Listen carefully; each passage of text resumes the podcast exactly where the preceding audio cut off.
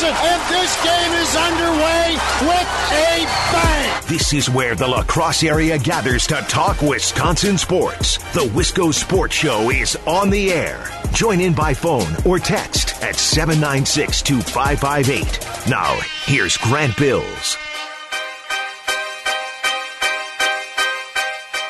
I'm a little worn out, a little exhausted, a little tired of talking about baseball and basketball all the time. Nothing but NBA and MLB, the bubble and the testing and the bubble and more about the bubble and it's always about the bubble and the bubble.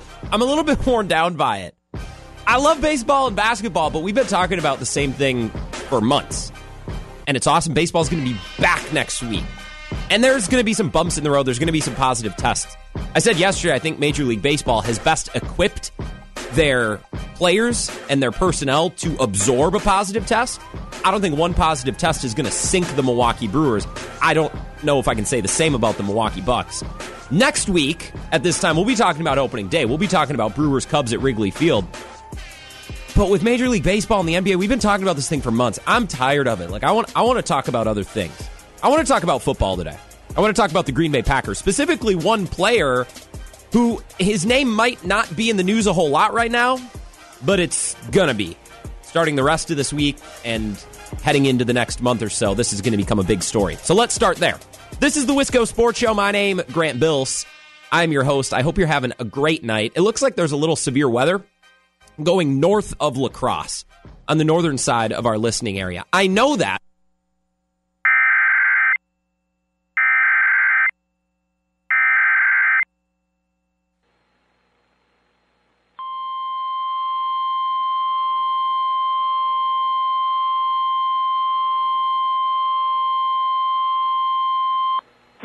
Weather Service in La Crosse has issued a severe thunderstorm warning for southern Clark County and central Wisconsin, Jackson County in west central Wisconsin until 6:15 p.m.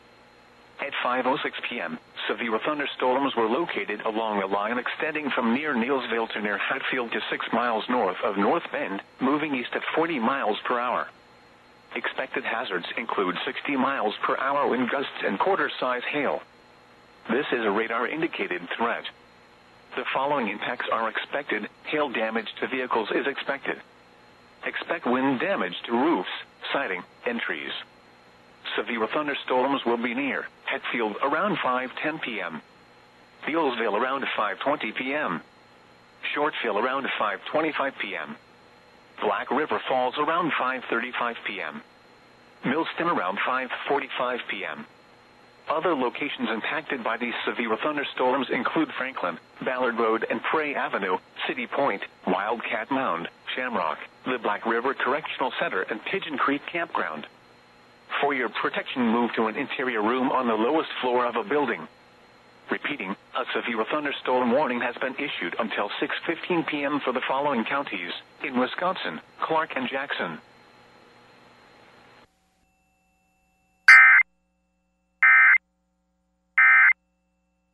Huge. Aaron Jones, Jamaal Williams were a big part of that running game, but also Kevin King, Corey Linsley, David Bakhtiari, and Kenny Clark. Kenny Clark, however, is on a level by himself. He's on a tier by himself, even compared to David Bakhtiari and Corey Linsley and Aaron Jones. Kenny Clark is in another space. He's on another level. When measuring the worth of defensive players like Kenny Clark, defensive line players, outside linebackers, players who typically rush the quarterback.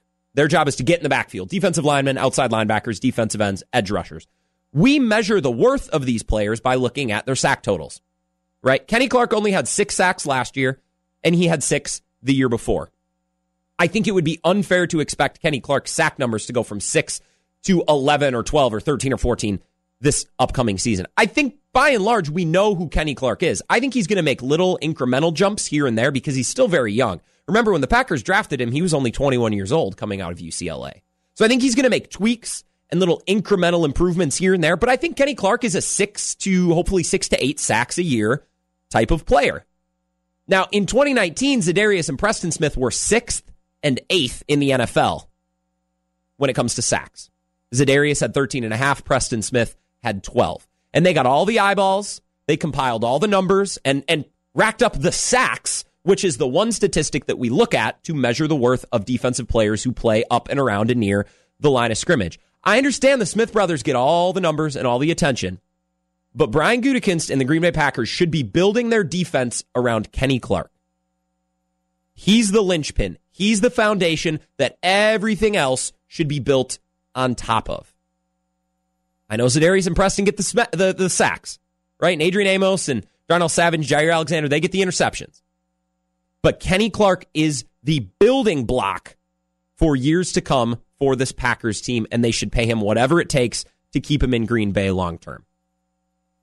Let me explain. We have gone so crazy about edge rushers the last couple of years to the point where edge is actually a position now. And I could be wrong. I could be wrong because I'm only 22 and my memory gets a little bit fuzzy mm, 2009, 2008, and before. So I remember the CC Sabathia run with the Brewers. I remember the wild card game against the Cardinals in the Super Bowl. I remember all that. But if you go back any further, it starts to get a little hairy. Specifically, how he labeled positions. Like I, that's just the type of thing that wouldn't stick with me at nine years old. But edge has actually become a position. Players put themselves into the NFL draft with edge as their classification. Myles Garrett, the Bosa's, uh, Brian Burns was an example this last year edge. We've gone crazy over it to the point where we've almost created a new classification, a new position. When building an NFL team, general managers typically operate under this very simple ideology. Get your quarterback. Once you have your quarterback, you want to protect your quarterback and support your quarterback. And then you want to get players to go get the other player's quarterback. So the typical progression of things is get your quarterback, get your quarterback a good offensive line, and then get edge rushers to go get the other team's quarterback. That's how you win. That's how you compete in today's NFL. Those are the important parts. Now, supporting the quarterback with wide receivers and running backs and tight ends, yep, that too. And and finding cornerbacks to help in coverage against the opposition's quarterback, yep, yep, all that is good. All that's fine and dandy, but it's about having your quarterback and getting after the opposition's quarterback. Edge rushers aren't the only way to do that. Edge rushers and defensive ends are not the only way to rush a passer and create sacks and negative plays and force turnovers and penalties. Edge rushers aren't the only way to do that, but they are the sexy way, and they're the way that that most general managers take. Now, I'm not saying I don't like edge rushers. I'd take Khalil Mack or Maxx Crosby or Danielle Hunter on the Packers. I'd take those players any day. They're great players and they're very impactful. But there's more than one way to skin a cat. There's more than one way to get an opposing quarterback off his mark. Edge rushers are not the only way. And NFL teams are starting to figure this out. Starting to in the last year or so. Teams are, I, I, think it began with the Eagles when they won their Super Bowl with Fletcher Cox and and and, and Brandon Brooks and, and those tough defensive linemen that they had. NFL teams started to say, you know what? It's not all about what's going on in the edge. The interior matters a lot too. This is why the Packers should sign Kenny Clark at any cost. Any cost. Elite defensive tackles can be game changers. And there's a very limited amount of them. I don't know if you saw today, that the Kansas City Chiefs extended their star defensive lineman, Chris Jones. Four year, $80 million with 5 million in incentives. $37 or $37. Yeah, he gets $37 as a signing bonus. He gets 37 million as a signing bonus. 60 million of it is guaranteed for injury. The Chiefs know the value of Chris Jones. And he's only going to get better just as Kenny Clark is only going to get better. Kenny Clark's setting up for a big extension, a big payday, and the Packers should sign him at any cost because an elite defensive tackle can be a game changer, and very few teams have them. Here's why defensive tackles can be impactful in ways that edge rushers can't. There's a couple of reasons. Number one, elite defensive tackles cost 15 to 20% less than elite defensive ends. Now, Myles Garrett signed a new deal with the Browns today as well, alongside Chris Jones. Myles Garrett got five years, $125 million. That's 25 million a year. 25 million a year. The best defensive tackle in the league, Aaron Donald, is making 22 million a year on average. DeForest Buckner, 21. Chris Jones, 20. Much less than Myles Garrett. Fletcher Cox, only making 17. Grady Jarrett plays for the Falcons. Not a lot of guys know about him. 17 million a year. 15 to 20% cheaper than the elite edge rushers. You're getting a deal if you can find a great defensive tackle. You're going to have to pay him less than an edge rusher, at least right now. That's reason number one. Reason number two guards and centers are typically less athletic than tackles. So if you can rush the passer with a player who matches up against centers and guards, so if you're rushing with a defensive tackle, that's an easier matchup. Instead of rushing against David Bakhtiari, for example, you could rush against Billy Turner. I really like Billy Turner, but he's no David Bakhtiari. Your tackles are typically your most athletic, biggest, strongest blockers. So why why try to rush through them? Let's rush up the gut. Defensive tackles are perfectly situated to do so. Now, you can slide protections to help with edge rushers, with tight ends or running backs. You can also slide protections to to to guard against defensive tackles. It's a little bit more complicated. You can't just line up a tight end in line. You have to bring someone from the backfield to run up the gut, which complicates the pocket a little bit. It's a little bit more crowded. I'm not going to pretend like you can't adjust your protection to account for a defensive tackle, but I think it's a little bit harder. That's reason number three. And reason number four, and this is common sense. A defensive tackle has a much shorter and more direct path to the quarterback. Defensive end has got to come around the edge. That's why they're called edge rushers. They got to come around the edge. The edge coming around. Defensive tackle and just come right up the middle. Just come right up the gut. And just as important as sacking the quarterback is disrupting the quarterback, pressuring the quarterback. That's why everybody loves Za'Darius Smith last year. His sack numbers weren't up there with players like Shaquille Barrett, right, who I think had 19 and a half off the top of my head. Za'Darius Smith only had, for example, 13 and a half, but his pressure numbers were unreal. He was always affecting the play. He was always in the backfield and in the pocket. It's very easy for a defensive lineman like Kenny Clark to eat up a double team and push back into the pocket and force that quarterback off his mark. An edge rusher's got to come all the way around the edge, hence the name. Kenny Clark, just like the Chiefs locked up Chris Jones today, Kenny Clark needs to be locked up by the Green Bay Packers because he is the type of player that everybody wants in the NFL right now. But not every team can have. Not every team has an Aaron Donald or a DeForest Buckner or a Geno Atkins or a Fletcher Cox or an Akiem Hicks. Kenny Clark is a unique opportunity for the Packers. They can build around him. I know Za'Darius and Preston get all the sacks, they get all the numbers, but Kenny Clark is so, so important. And he stayed, by and large, really healthy. Played through a couple injuries last year, but didn't miss time. Packers should resign him. I don't care what it costs. If it costs more than Chris Jones, Chris Jones signed with the Chiefs today. If you, if you missed it, I know we had a severe weather alert, so it might have blocked out a minute or so of, of the beginning of the show. But Chris Jones signed for four years, $80 million. If you got to pay Kenny Clark 85, I, I, don't know. I'm not a front office member. I'm not an accountant. Pay him what you need to because he's the kind of guy you can build your defensive around uh, for years to come. When we come back, Top 5 Tuesday. Top 5 Tuesday. I have come up with a topic that allowed me to include the Packers, the Brewers, the Bucks, and the La Crosse Central Red Raiders. Coming up next, we're going to talk about the five greatest Wisconsin sports teams that never won a championship. We'll have that conversation, and we're going to talk to Zach Heilprin from the Zone about Badger football coming up at 5:30 as well. A lot of good stuff coming up on the Wisco Sports Show.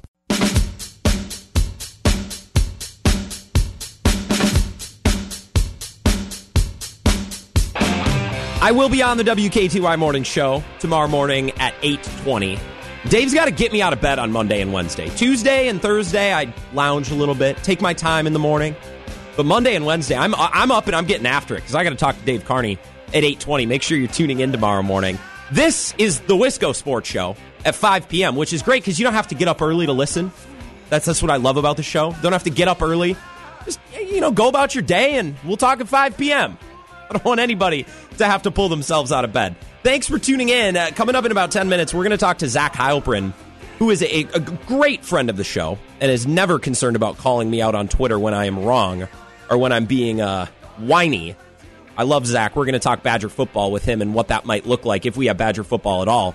Coming up in about 10 minutes on the Five Star Telecom Talking Text line. In the meantime, uh, it's a Top 5 Tuesday.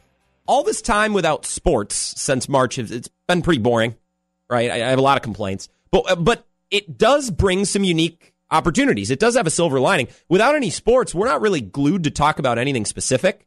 There was some news today. Chris Jones signed.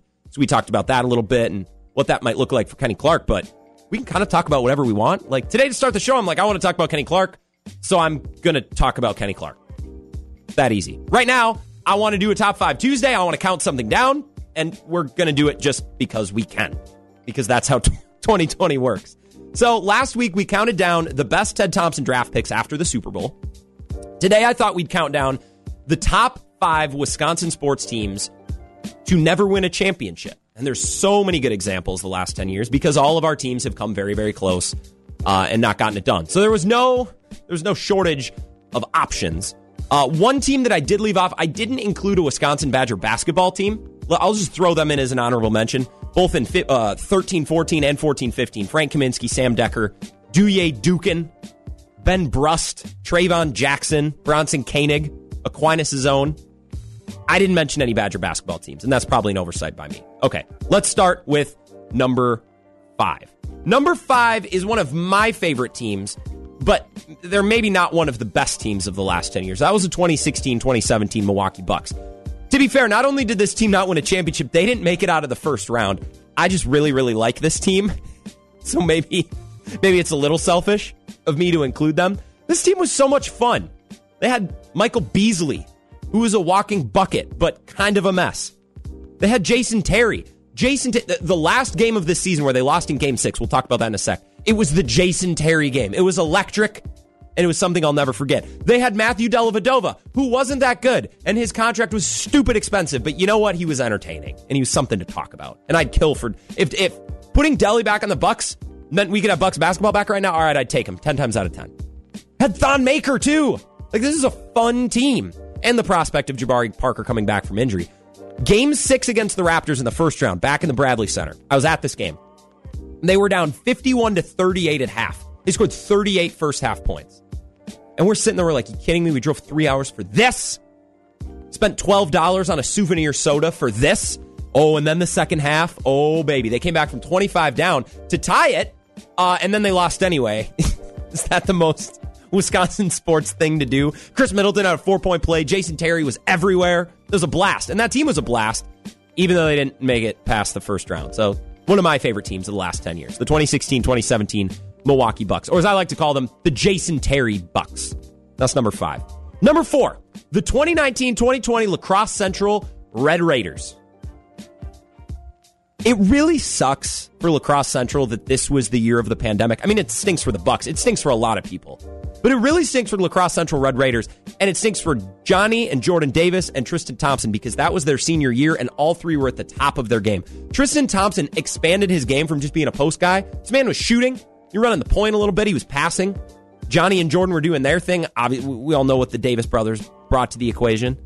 And they were writing a poetic story. They got hot at the right time in the postseason. They beat Onalaska, who they, they lost to both times in the regular season. And the sophomore, Devon Fielding, finally found his game, and he was the one contributor they needed other than their big three. And then the season shut down. They were they were writing a heck of a story, and it's a bummer that that season got shut down. Number four, the La Crosse Central Red Raiders, losing out on the senior seasons of Johnny and Jordan Davis and Tristan Thompson. I'm so sorry, by the way, to Tristan Thompson. I always say Tristan. It's Terrence Thompson. I watch too much NBA, right? It's Terrence Thompson. I apologize. I know that, but I have it in my notes written as Tristan Thompson. I'm sorry, Terrence. You took your game to another level last year, and it's a bummer you guys couldn't finish. Terrence Thompson. need Drew Kelly next to me to slap me when I do that. That's number four. Number three, the 2016 Green Bay Packers. These are the run the table Green Bay Packers. The fact that they're included in this list is a tribute to Aaron Rodgers and only Aaron Rodgers because that team stunk. That was not a good team. That was a 6 and 10, 7 and 9 team that Aaron Rodgers single-handedly took to the NFC Championship game. And I know we all like to blame, well not me. I know everybody loves to blame Rodgers for that. Oh, remember when they played Matt Ryan in the NFC Championship game and they got killed? Yeah, remember when they were in the NFC Championship game and they were terrible? They had no business being there. 2016 is a huge reason why I believe Aaron Rodgers is the best quarterback I've ever watched. He would he would not be denied that year. They went on a run after the loss to Washington, giving up 40. They gave up 33, 31, 47, 42 to lose four straight games. And then they beat the Eagles, the Texans, the Seahawks. That was the five interception game. We did it. We revisited that game a couple of weeks ago. They beat the Bears, the Vikings, the Lions, the Giants, and then the Cowboys in the divisional round. And that game itself made me a, a, believer in Aaron Rodgers as the greatest quarterback I've ever watched. I still have the sports page cover from uh, from the Eau Claire Leader Telegram that Monday morning, and it's Aaron Rodgers with his arms in the air, and the caption just says undeniable. And that's the perfect way to describe how he was that season. He would not be denied. Didn't matter who his receivers were or who was on his defense because his defense stunk. He wasn't being denied. 2016, I, I challenge anyone to watch that season and tell me that Drew Brees or Russell Wilson or even Tom Brady himself is a better quarterback than Aaron Rodgers. You can't. You can't. Unless you watch with your eyes closed, which I think a lot of NFL fans must do based on their quarterback evaluations. 2016 Packers, number three. We're doing the top five Wisconsin sports teams to never win a championship. Number two, the 2018 Brewers. This team won 96 games, and that doesn't seem in and of itself like a huge accomplishment, but let me put this into perspective. Take 2016 out of the equation, or, or 2018, excuse me. The last time the Brewers won at least 96 games was 2008. The next closest season they had was 95 games that they won, and you have to go back to 1982. So just marvel in that for a second that they won 96 games. That team had its flaws. Their starting rotation wasn't real strong, and other than Yelich, they had some offensive holes. But that bullpen was unreal. Three guys who were pitching at an all star closer level Hader, Jeffress, Knebel. Then they brought in Joakim Soria as well. And Corbin Burnes was their, their wild card. They could pitch him whenever, however, early, late, three innings, one inning. He gave them the flexibility. That bullpen was so much fun to watch.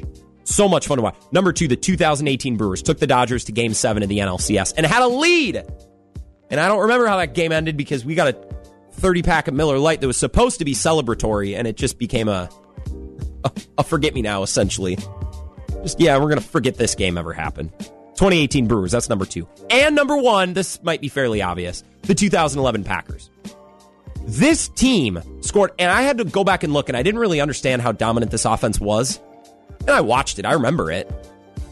But they scored 35 points nine times. They scored 42 plus six times. What?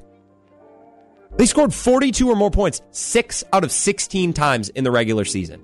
Think about that. And what I didn't realize about the defense, the defense was both terrible and amazing at the same time. The defense was ranked last in the league in uh, yards allowed and surrendered an NFL record 4,796 passing yards, despite leading the NFL in interceptions. What?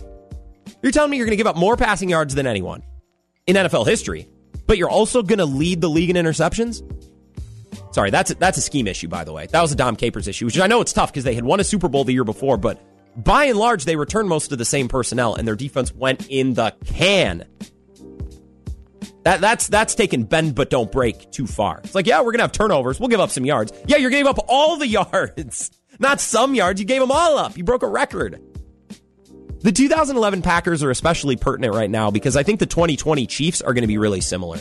I think the Chiefs will win 14 or 15 games and they will look invincible because I think there's a certain honeymoon period when a team wins a Super Bowl. Assuming that nobody retires or gets hurt, I think the Chiefs are going to win 14, 15 games this year and we're going to say, how many will they win? How many rings will they win? But they just signed Chris Jones and they got other contracts on the way as well. Got some things they're going to have to figure out, much like the Packers did after 2011 when they lost abruptly in the divisional round. I think the Chiefs this year are going to almost be a, a, spitting image of what the Packers were in 2011. Not saying the Chiefs are going to have an early playoff exit. They could win a chip. I think the regular season is very much going to resemble what the Packers did in 2011. They're going to come out red hot, look like there's not a care in the world. It's a honeymoon period. I think that's what we're going to see with the Chiefs. All right, that's your top five Wisconsin sports teams to never win a championship, at least in recent history. You could probably make an argument about the 98 99 Packers maybe the 2008 Packers, but I wanted to keep it recent. I, I don't like talking about teams from 25 years ago. We, we don't even remember details. I like talking about recent teams. All right, let's take a break. I got to get Zach Heilprin from The Zone, our sister station in Madison. I'll get him on the five star telecom talking text line. We're going to talk about what college football might look like. Uh, I just want to prepare you. I don't think this is going to be an optimistic conversation, but I think we're going to learn a couple of things about the upcoming process that the Big Ten and that the University of Wisconsin Madison has to go through, maybe what this will look like for the next couple of months. That's coming up next. Stay right here on the Wisco Sports Show.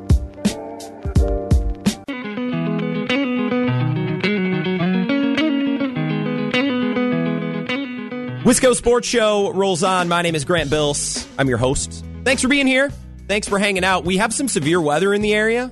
We're probably going to have some annoying emergency alert messages going out. So if you miss any chunk of the show, because we got weather news, just go check out the podcast, WKTYSports.com, or on the mobile app. You can fill in the gaps that way because I know we got thunderstorms going around. I keep getting the notification on my computer uh, that I cannot minimize because nothing is more nothing is more important than the weather uh, when it comes to sports and news radio. Zach Heilprin, our friend from the Zone in Madison, now on the Five Star Telecom talking text line. Zach, you're at Miller Park. Like you get to go to the scrimmage tonight. I'm a little jealous. Yeah, first uh, first sporting event I think I've covered since Wisconsin Minnesota the senior uh, the senior day game uh, between the Badgers and Gophers back in February. It's been a while. So you are, and Ebo's told me a little bit of this too. Like you are always on the go. Like you are at every sporting game. What's it been like to just not be going to any games the last couple of months for you? Because I'm I'm not a reporter. I sit in the studio. Like I go to high school games, but that's about it. I can only imagine your life's been a little bit different. It sucked. It sucked. it has sucked, and and hopefully it won't continue to be that way. But like, still, we don't know if there's going to be more more things to cover. Like this is something to cover, uh, but it's going to be different. Like usually Yeah. you're rolling here and you've got twenty thousand, thirty thousand people along with you, and you don't have that today. All you can do is go up to the press box and sit in your little space and wear your mask and not talk to anybody and you know like that kind of thing. And you can't talk to the players face to face. So it's much much different. But I'm not going to complain about being in a stadium ever again because uh, the last four months have just been horrible. Yeah, there's there's nothing to do, especially for a reporter. You get in the groove of going to every event and driving around and traveling. I, I can only imagine that's that's quite the change. So Zach, I, I talked to you last week. I hit you up really briefly, and and you seem to agree, and most of our listeners agree that there's not going to be college football this year. I, instead of starting from that conclusion, let's reverse engineer it a little bit. Let's let's start with this past spring. So, can you describe to me and my listeners who aren't around Wisconsin football and we're not in Madison. What's been different about this year? Starting with spring ball, what's been canceled or rescheduled? Like how has this offseason differed from a normal one for Wisconsin football? Yeah. So what usually happens is, you know, you have uh, in early March you have pro day for Wisconsin So there's, you know, for all, and they had that, and like the next day, uh, two days later, spring camp is supposed to start, and they pla- they practice three days a week, fifteen practices. They take a break for spring break and then come back and they finish in you know in mid to late April, and then they're off for uh, a month and a half, two months, and then they come back and they do workouts. This time they were off because campus was closed. They were off for three straight months. No, obvi- obviously did not take part in uh, any kind of spring ball, and then um, you know came back for voluntary workouts in early June. And my understanding is about 100 of the 123 guys were there on day one. I know a lot of other guys stayed home, um, and then they were supposed to start mandatory workouts yesterday. And then the decision by the Big Ten last week uh, to you know to go to conference only schedule kind of put a kibosh on that. And you know we're not really sure what exactly the schedule is going to look like for the rest of the time, whether they will actually end up practicing in, in early August. I I'm I'm of the opinion that they won't, but you know we haven't had there has been no official word yet. So right now, um, I, the, the summer actually has been similar, except for the fact that they have to work out in their own little space in the in the uh, the weight room, and there can only be a certain amount of people out on the field at one time. Okay, okay, so that that makes a lot of sense. There's so much we don't know right now. Uh, Like you said, we talked a lot last week on this show about the Big Ten canceling non-conference play. The way I saw it, and you tell me if I'm wrong. The way I saw it, it's just a time buying strategy, right? They, they need to get their ducks in a row. Th- This is the first step, canceling non-conference play. W- what do you think comes next? What decisions i- is the Big Ten currently deciding? What, what, what are we going to hear next? Well, I think what the and what they I think what the Big Ten is doing, and I think they've been doing it really since since March I'm when they had to shut everything down, is they have a bunch of doctors and they have a bunch of uh, medical folks working on a testing protocol, and that is, I think, part of the reason. One part of the reason why they went to a conference only schedule was to be able to uh, eliminate the Southern Illinois and the Appalachian states and the Notre Dames, who are not to be under the same testing protocols as the Big Ten. And so that's what they're trying to do. They're trying to uh, limit it down to the 14 teams and be universal across the board and put in those pro- put in those mandates that you know certain things have to be hit. I think that they're, they're, that plan is still ongoing. And I think they're still working through the schedule and what exactly the schedule is going to look like. Are they going to move games from November into September? Is, is that what their plan is to do? And so that they have room able to push those games back if they need to? Um, or are they just going to, uh, you know, leave those week weeks open? I can't imagine they are. I have a feeling that they're either going to they're going to try and move games up into September, like Wisconsin's games. You know, they play September 4th against Indiana, and they don't play another. They don't play another conference game until October uh, 10th, I believe it was, against Michigan. So they have a bunch of weeks in there to fill, and I think that's another step that the Big Ten Ten's taken. There's there, there, and and then I think obviously the big decision is do you have a season at all? Yeah. Um, and that that that is obviously something that they're talking about, and I think that's being talked about in a lot of conferences. So, really briefly, you mentioned testing protocols. Does the athletic department in Wisconsin, then of course comparably in Iowa, Minnesota, Michigan, do these athletic departments are, are they financially able to test at the level that's required to have sports? Wisconsin is, yeah. Okay. I mean, I, I saw one report. I don't remember exactly what university it was. Um, it was not. It was. I think it was a Power Five school, but it was like a hundred thousand dollars that they had pumped into testing, uh, and you know, just in these last, uh, not in this last. It might have been in the last month Okay. uh, to to do that. And Wisconsin, you know, certainly they are financially able and financially in a position to do that. You would not think that would be the case at perhaps a Group of Five school. Uh, the MAC specifically is losing out on millions of not playing these games. Um, but yeah, Wisconsin certainly, I yes.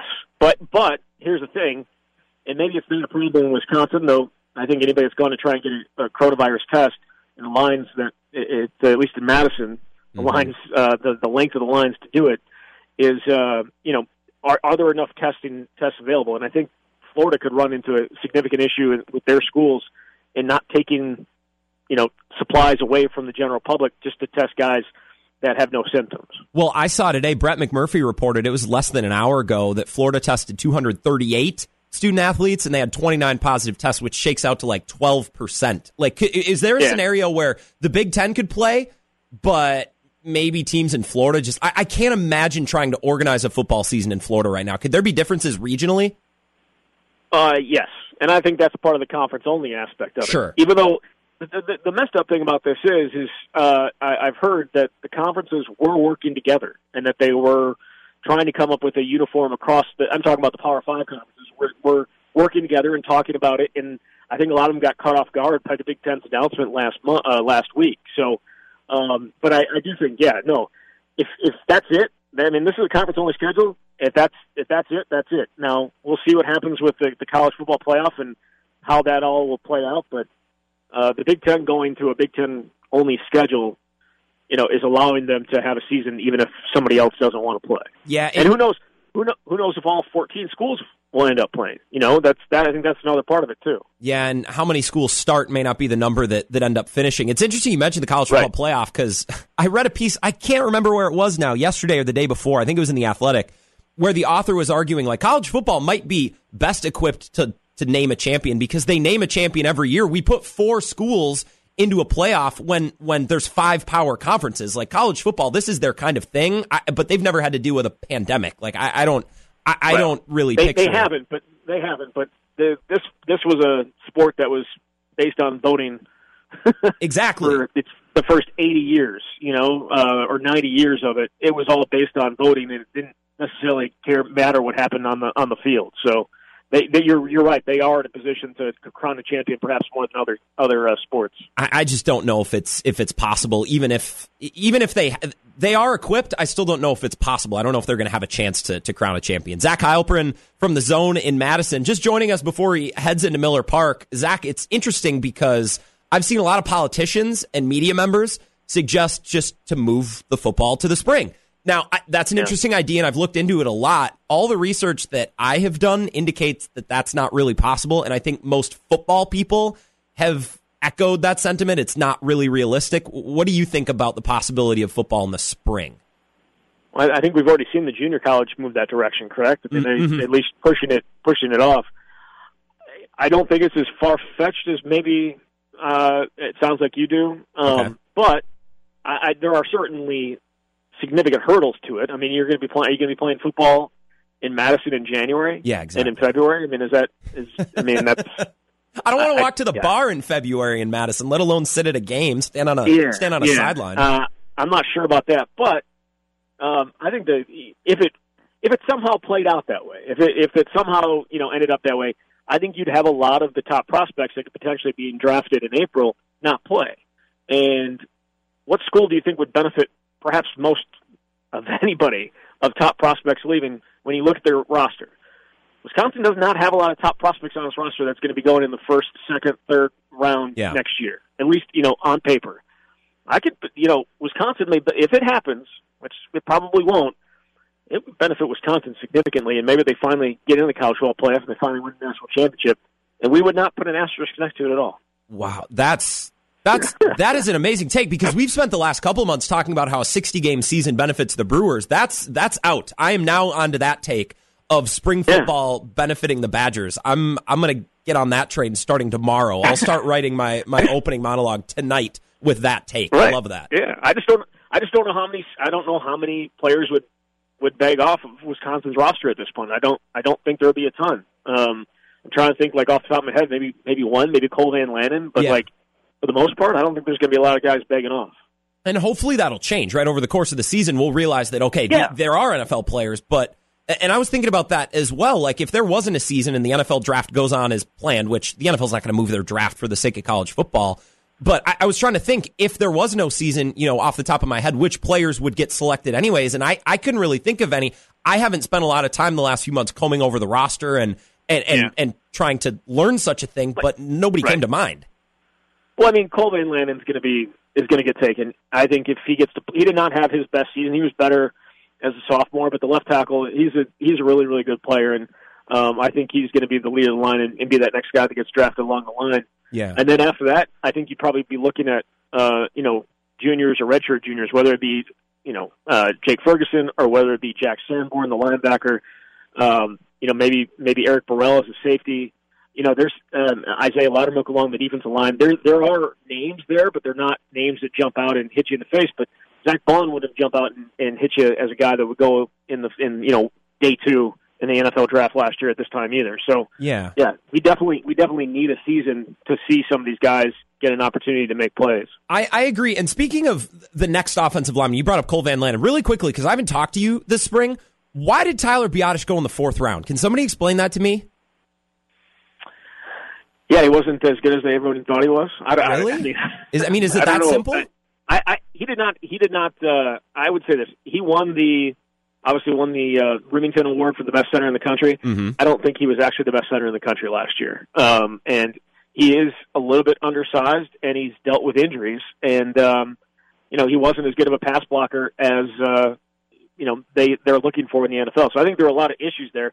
That being said, I think he found a great spot that uh, Yeah. you know a couple other former Badgers have played really really well at center for the Cowboys in you know the last decade and a half. Well, I was thinking, what a resource for him. He could probably hit up those guys and say, "Hey, can you help me with this? Can you answer questions about that?" Like, I think it's a great spot, but I, I, that was just odd to me. I thought he would, and I'm not taking away. He's a fourth round pick. He's in the NFL. I don't want to take away from him, but I, I forgot about that until until you brought up Cole Van Lanen. Well, Zach, hey, head into Miller Park, enjoy the scrimmage tonight. We're all going to be watching from home, and and I think the Brewers and, and Craig Counsell are doing an awesome job, and I've enjoyed this little mini spring training 2.0. So enjoy the game tonight, and, and hopefully we get back to normal. Let's talk again soon, Zach.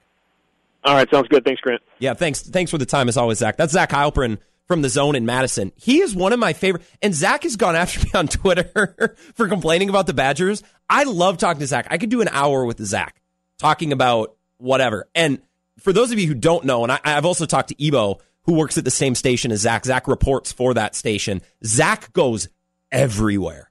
Like I, I think he's on the road more than he is at home. He is used to being at a game every weekend, at every Badger basketball and every Badger football game and Packer games and Brewer games. Like that man does not quit. I can only imagine the rest and relaxation the last couple of months had to be just killing that man.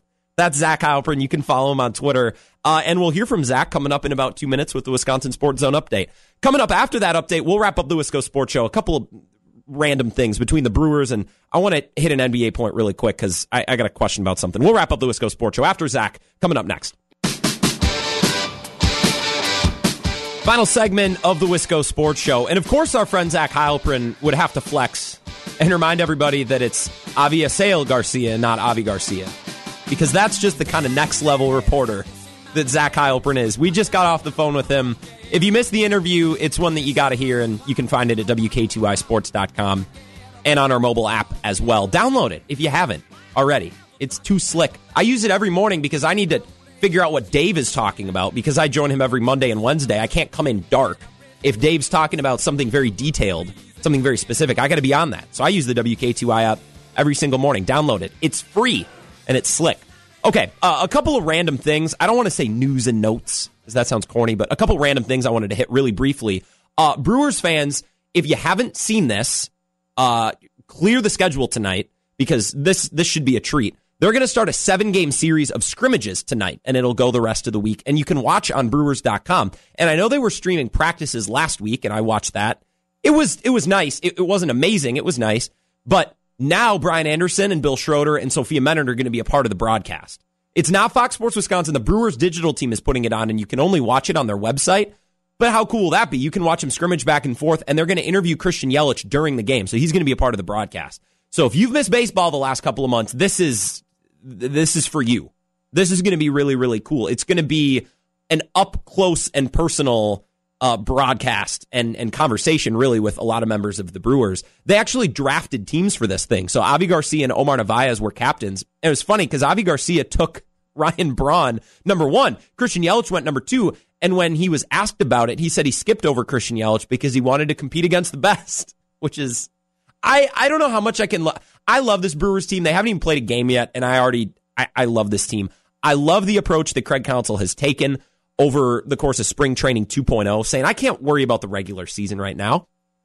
I got to get through spring training healthy and make sure these guys are ready. I can't worry about the regular season, which I love because that approach is, is I think, what is needed. This is a one day at a time type of year, really. 2020 is a day at a time because we get new information, new developments every day, and I think Craig Counsell is is handling it perfectly. Uh, inter-squad games could also be a pretty good opportunity to get instant feedback because if Christian Yelich takes Brandon Woodruff yard, Brandon Woodruff can go up to Christian Yelich and be like, "Hey, what did what did I do wrong?" And Yelich can be like, "Okay, well, you know, you it you didn't. I don't know. I'm not a I'm not a baseball expert, but they can talk about it, right? They don't have to go to the film and watch it in slow motion. They're teammates, so they can have a discussion. And while I think there is real value in playing against other teams, there's also value in playing against your own teammates and getting instant feedback on what's going wrong and right. So, so I thought that was interesting. One more news and notes. You can watch that at brewers.com uh, tonight. It'll it'll start about 6:30 the pregame will. Uh, one more thing, I don't know, NBA people, if you saw this today, uh, the Sixers are moving Ben Simmons to power forward, which is noteworthy in starting lineup only. I don't think it's noteworthy in the way that they'll play because Ben Simmons has basically been playing power forward for years or point forward. So it's going to be Shake Milton, Josh Richardson, Tobias Harris, Ben Simmons, and Joel Embiid. And I think it's really funny. I like Shake Milton because he's a really good story. He played in the G League, went to a small school. I like Shake Milton, and he had a huge game against the Clippers before this whole thing shut down and people got really excited. Ben Simmons was out with back issues. People are really amped about Shake Milton. Look, he was shooting 60% from three before the league shut down. And that's awesome. It was fun to watch, but pretending like that's going to continue once the postseason starts after a three or four month layoff, ah, uh, that's a that's a tough sell for me. I don't know if Shake Milton's going to step in and be the guy he's been. The Sixers are so, they're, they're so confusing. People can't quit the Sixers because they have so much talent. They're so good on paper. Well, a lot of teams look good on paper. The Sixers have issues because their two best players are going to occupy the paint Simmons and Embiid, bringing in extra defenders, clogging up space. So, because Joel Embiid can shoot a little and Ben Simmons can't shoot at all, Joel Embiid, the best big man in the league, is going to be playing on the three point line, which is the exact opposite of what the Sixers want. And I will not let people forget that over this offseason, the Sixers chose to let Jimmy Butler go, which I'm okay with because I think Jimmy Butler is slightly overrated. I know no one wants to talk about how bad he's been in the fourth quarter and from three the last couple months for the Heat. Nobody wants to talk about that. That's fine. But they let Jimmy Butler go to sign Al Horford, who's a center, to $109 million. And now if Ben Simmons is playing power forward, Joel Embiid is playing center, you can't have Al Horford on the floor alongside your two other best players. Their best four players are uh, Tobias Harris, Joel Embiid, Ben Simmons, and Al Horford, and you can't put the four, the four of them on the floor at the same time. Sixers are a mess. Like they're an entertaining mess to watch. I'm glad it's not my team, but they, they got some issues. They got some real issues, and I don't know if moving Ben Simmons to power forward is really a gesture only is going to make a big difference when the NBA comes back. I had a blast today. I had a blast. The entire that show flew by, and typically when I have fun, I hope you're enjoying yourself as well. But We'll be back tomorrow. Talk about baseball, talk about Bucks, everything. Tomorrow, Wisco Sports Show, same time, same place. Talk to you then.